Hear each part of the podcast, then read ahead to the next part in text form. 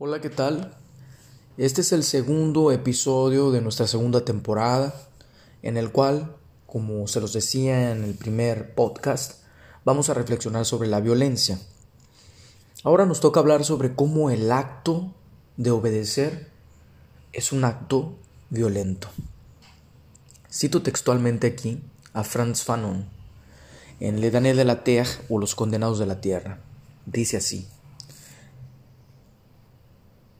Liberación nacional, renacimiento nacional, restitución de la nación al pueblo, Commonwealth, cualesquiera que sea la rúbrica utilizada o la fórmula nueva, introducida, la descolonización es siempre un fenómeno violento. Presentada en su desnudez, la descolonización deja adivinar a través de todos sus poros balas rojas, puñales sangrientos. La violencia es una característica propia del ser humano que, mediante los cuadros normativos y culturales, es posible irla modelando e irla eh, transformando y regulando, siempre procurando la aceptación del entorno social son los medios culturales los que abren las puertas para que la violencia sea transformada en algo positivo, entre comillas, o negativo, entre comillas. Es la moral entendida como ciertos arreglos sociales que permiten la estabilización, entre comillas, y o el ordenamiento, entre comillas, de la sociedad. ¿Sí? La que legitima el uso de la fuerza y de la violencia para que se cumpla la normatividad, ¿sí? garantizando así los grandes tesoros de la humanidad. ¿Cuáles son esos grandes tesoros de la humanidad o del mundo occidental? Libertad y vida. La lucha por la defensa de la vida y de la libertad, liderada por países progresistas de Occidente como Inglaterra, Francia, Estados Unidos de América, etc., ha generado elementos interesantes que nos van a permitir desarrollar un análisis con una perspectiva diferente respecto a la mundialización de la violencia. ¿Sí? Nosotros por causa de la extensión de este análisis solo abordaremos la cuestión de la victimización como una herramienta de defensa utilizada por países que han sufrido de actos violentos de carácter terrorista. Mm, tal discurso Tal discurso es usado como un instrumento de limpieza de conciencia, la victimización, porque parte de la idea de que la víctima tiene el derecho de llorar y de compadecerse de sí misma. Además de eso, ser víctima, ¿sí? Se convierte en una justificación perfecta para exigir de los compatriotas que sean fuertes al desarrollar acciones eh, dirigidas para defender a las víctimas, entre comillas. Cualquier actitud técnica o acción norteada por la defensa de vida y de libertad va a ser aprobada moralmente, sin importar que esa acción es igual o peor en términos de violencia que aquella que fue ejecutada por los malos, entre comillas, o terroristas, entre comillas, o agresores, ¿no? Siguiendo esta línea, ¿sí?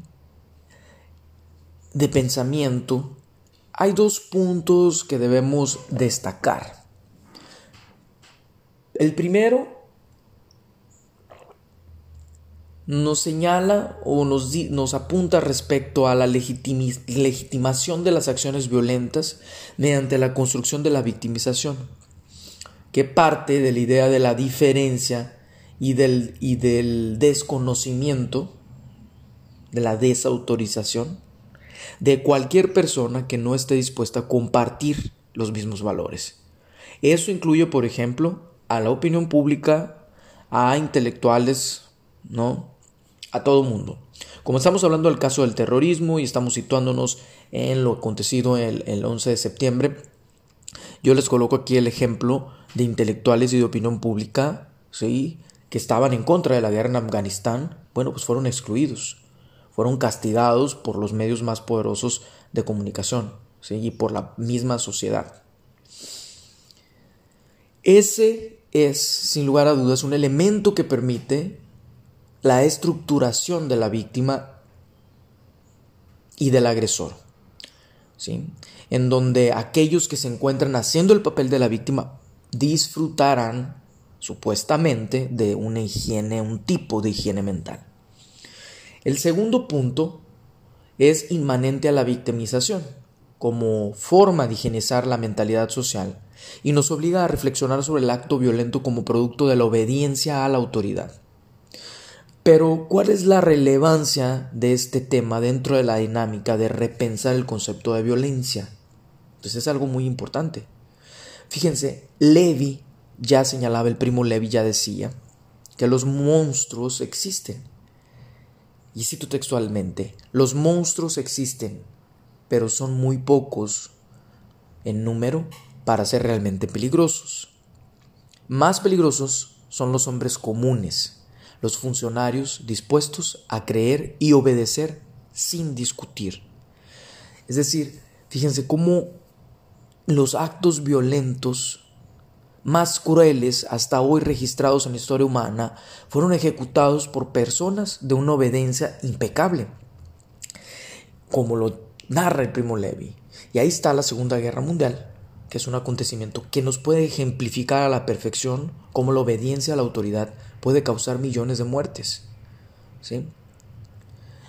C.P. Snow dice lo siguiente, cito textual, más crímenes hediondos ya fueron cometidos en nombre de la obediencia de los que jamás han sido cometidos en nombre de la rebelión. Quien no obedece, pues, es pecador, ¿eh? y eso, eso es, es cuestión de, de la fuerza de la moral. ¿sí? Es la estructura social que es protegida mediante la obediencia. El funcionamiento de cualquier grupo depende de la autoridad que debe encargarse de hacer que todos sus miembros obedezcan los principios del colectivo y que renuncien a los deseos individuales. Mucho se ha dicho sobre esto. Basta que recordemos Antígona o la apología de Sócrates. Ya de, Antígona ya hemos hablado. Sí.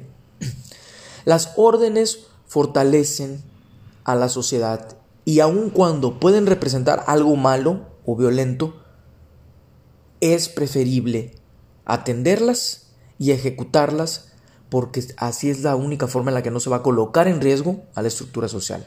Esa es la lógica en la que funciona. Ojo, no es que yo esté de acuerdo con esto. Estoy describiendo la forma en la que funciona la lógica de la obediencia entendida como un acto violento que hace que permanentemente funcione nuestra dinámica social.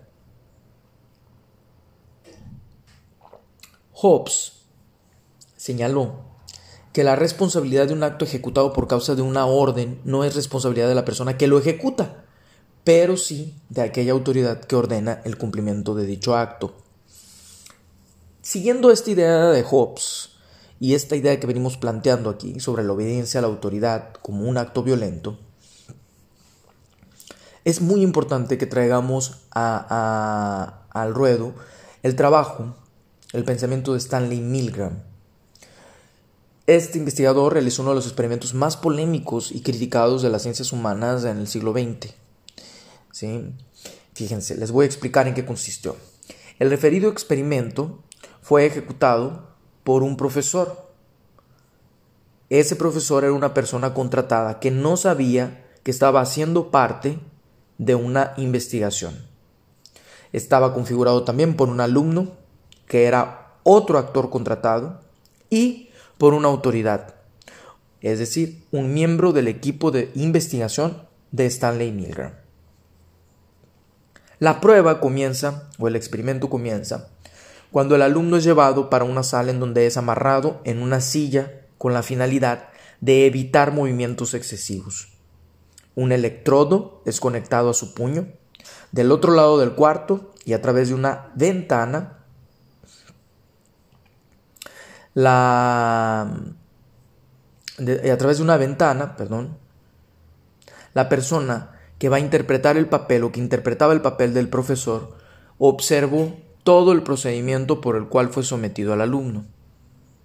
El siguiente procedimiento era explicar a ambas partes sobre el papel a ser desarrollado por cada uno de ellos, fue explicado que lo que se pretendía descubrir con este experimento eran cuestiones relacionadas con el aprendizaje y con el efecto del castigo ¿sí? en ese proceso humano que es el proceso del aprendizaje.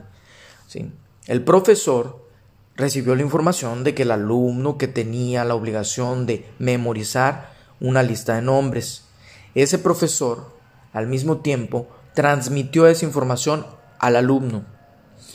Cada vez, la lógica era que cada vez que este último, o sea, el alumno, olvidase algún nombre de la lista que debía memorizar, como castigo iba a recibir un choque eléctrico. En la medida en que los errores fueran acumulándose, la descarga eléctrica que implementaría el profesor sería mayor. El alumno es un actor y el profesor no sabe que el alumno es un actor, ¿no?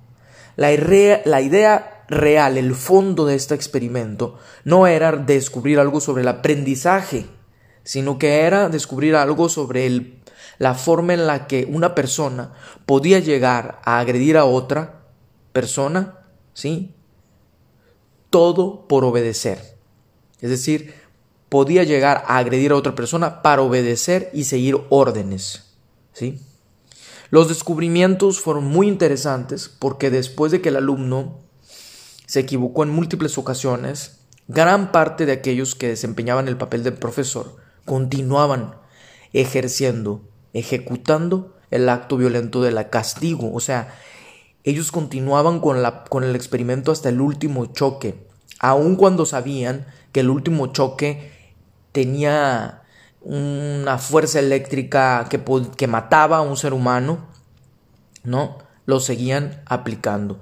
Aun cuando los alumnos, que fingían evidentemente porque eran actores, estar sufriendo, que imploraban a los gritos para que el profesor parara, con el experimento los profesores continuaban. Así fue desarrollado este experimento, en el que se mostró y en el que se descubrieron cosas muy interesantes. ¿Sí? Yo aquí quiero traer, recordar que Hannah Arendt eh, hace una crítica en su libro Ekman en Jerusalén, un estudio sobre la banalidad del mal, cuando afirma que Adolf Ekman, detenido el 11 de mayo del 60 en Buenos Aires, Argentina, no era un monstruo sádico, pero que sí, decía ella, era un burócrata sin creatividad que cumplía órdenes que sabía obedecer a la autoridad. Y en ese mismo sentido Hegel argumentó, ¿no? O argumenta, no, no en la misma época evidentemente, sí, pero en sus trabajos argumenta que que comúnmente se llega a pensar en el hecho de que la cohesión del Estado es producto de una mera acción coercitiva, de la violencia. No obstante, esta apela al sentimiento del orden. Pues siguiendo con este pensamiento hegeliano, la tesis de Arendt apunta que la obediencia no está necesariamente asociada a la brutalidad. Entonces, ojo, fíjense bien qué es lo que tenemos aquí, que a veces vemos actos que no, que no están asociados a la brutalidad, pero que son extremadamente violentos. Pues bien, desde su perspectiva, Stanley Milgram afirma que las personas comunes que simplemente cumplen con sus deberes y, sin cualquier, sin ningún tipo de hostilidad o brutalidad, pueden tornarse en rehenes de un terrible proceso de destrucción, porque pocas personas tienen la condición de resistir a la autoridad. Y aquí nos vienen varias preguntas. ¿Por qué obedecer acaba siendo tan seductor y tan atrayente? ¿Sí? Nosotros creemos que porque hay en esta imposibilidad a la resistencia de la autoridad una, una, estrecha eh, conexión con la libertad y con su ejercicio. Cito textualmente a Gross, Frederick Gross. No somos responsables porque libres, pero libres, pero sí libres porque somos responsables. Es por eso que lo que deseamos espontáneamente son las formas de nuestra de nuestro servilismo y en ellas nos acomodamos muy bien. Acabo te cita. Al final de cuentas, quiero agregar que es muy cómodo atribuir responsabilidades a otra persona, ¿sí? Para justificar el hecho de que somos incapaces de hacer cualquier cosa que contraría al orden de un tirano. Es claro que existe una variedad de factores y condiciones que generan inhibición para obedecer a la autoridad o estimulan eh, para continuar cumpliendo y ejecutando el orden. Hay una serie de condiciones, una serie de factores que se mezclan, ¿sí? que acontecen y que llevan a desobedecer o a continuar cumpliendo y ejecutando una orden. Un ejemplo es el hecho de conocer el rostro humano que va a ser ejecutado, ¿sí? o al que se le va a agredir. ¿sí? Esto, dice Stanley Milgram, puede inhibir a aquel al que se le destinó la función de asesinar. ¿Por qué? Porque cito textualmente Stanley Milgram, ninguna acción por sí sola tiene cualidad psicológica inmutable. ¿Sí? Es decir, la aproximación entre la persona que recibe el orden de ejecutar una acción, cualquiera que sea esta, esta, ¿sí? Y la persona que será receptora de esa acción puede inhibir la obediencia. Porque la persona que se encuentra enfrente de, del agresor ya no es más un cuerpo, un número, sino que se ha convertido ya en un rostro humano, es decir, en alguien que tiene nombre, en alguien que tiene historia, ¿sí? que puede generar empatía y establecer lazos de afectividad con el ejecutor del acto violento. Y esto coincide mucho, esto que señala Stanley Milgram, coincide con lo que Frederick Gross dice, ¿sí? Y Gross acrecenta, va a decir, es que ese lazo que puede inhibir eh, el acto de obedecer, ¿sí?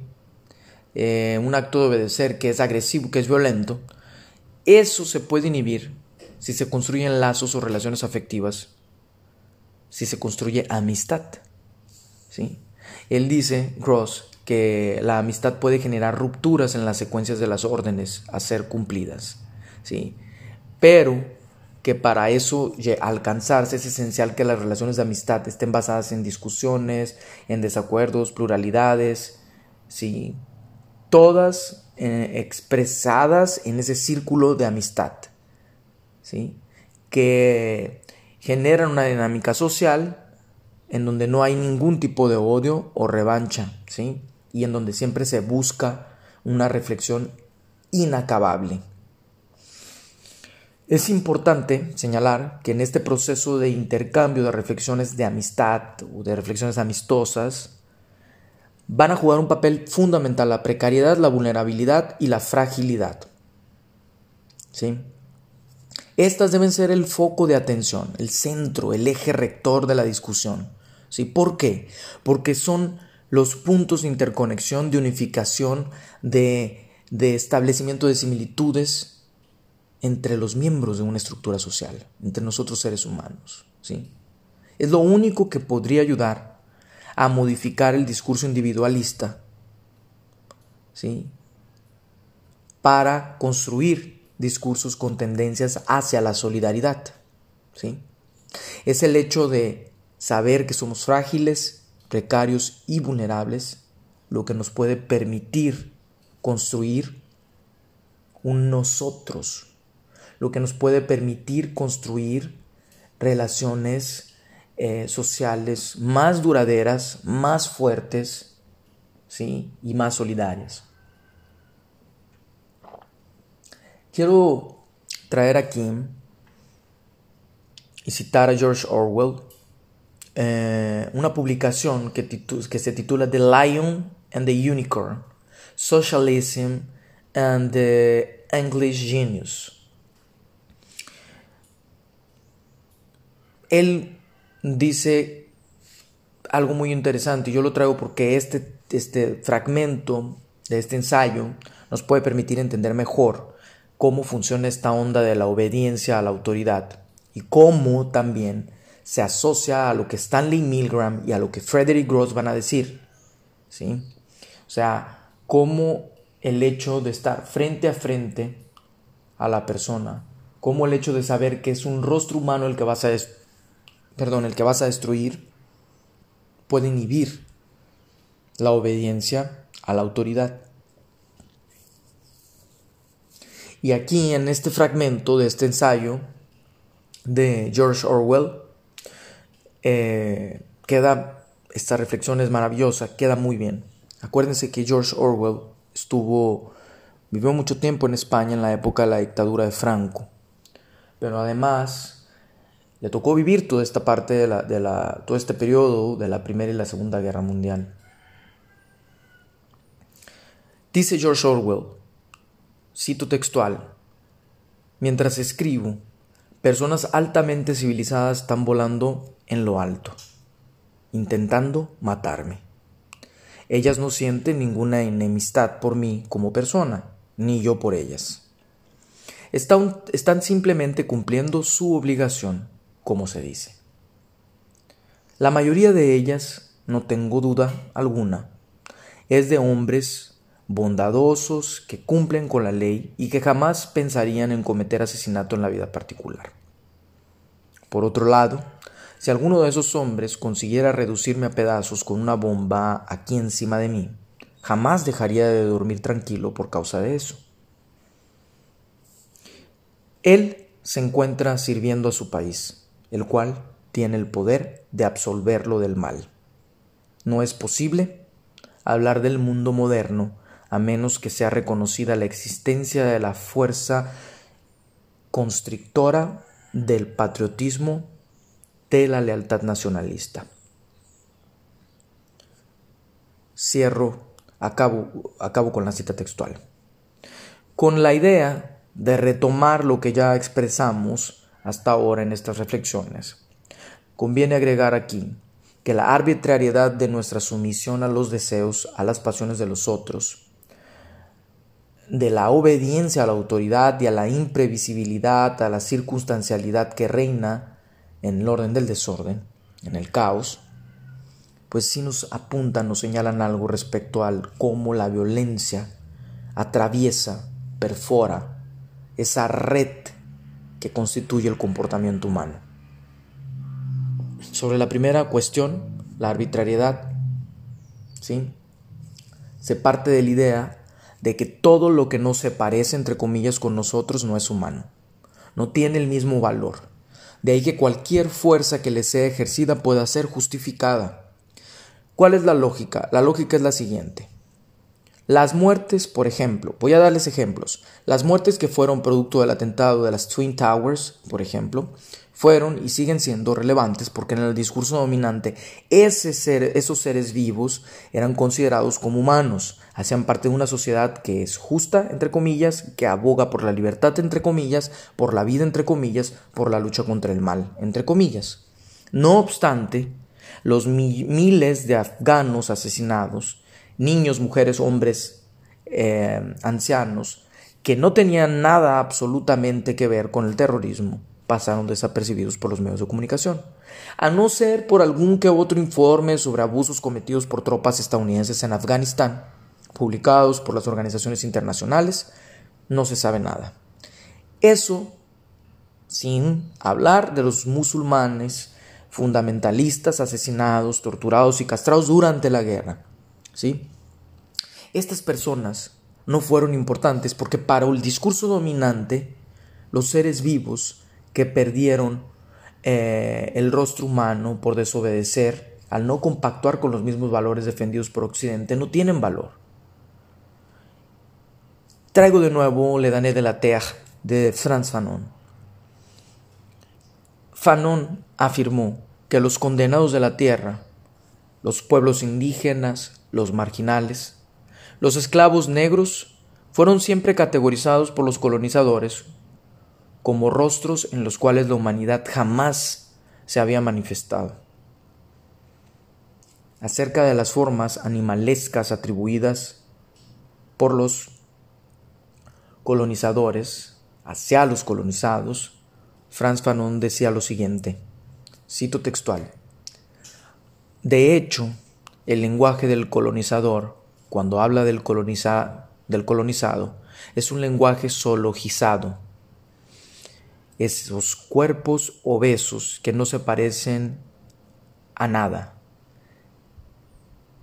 Ese bulto sin pie ni cabeza. Esos niños que parecen no pertenecer a nadie. Esa flojera expuesta al sol, ese ritmo vegetal. El general de Gaulle habla de las multitudes amarillas y el señor Mauriac de las masas negras, morenas y amarillas que luego van a agredir. El colonizado sabe de todo esto y da una risada da un sonriso, perdón, a cada vez que él se descubre como animal en las palabras del otro. Entonces traigo este fragmento porque aquí deja muy claro en estos análisis de estos discursos de estos generales, de estos líderes militares, Fran Fanon deja muy claro cómo la animalización es una forma de arrancarle el rostro humano para después agredir. ¿Por qué? Porque está desautorizado, ya no es igual a mí, ya no es un ser humano. Ahora sí, es posible asesinarlo, matarlo y hacer atrocidades contra él. Otra cosa importante eh, a ser repensado, reflexionado, es respecto a la cuestión de las leyes. ¿sí? Las normas que son establecidas con la finalidad de garantizar el bien de todos, entre comillas, ¿sí? el bien de todos aquellos que se eh, someten a ellas, a esas leyes. ¿sí? Lo que no obstante es fundado en un acto de carácter meramente arbitrario. Esas leyes y normas, inclusive, serán efectivas en la medida en que sean puestas en práctica de forma consistente y rígida. Y siempre una ley, una norma, una regla está respaldada de qué? De la fuerza, de la violencia.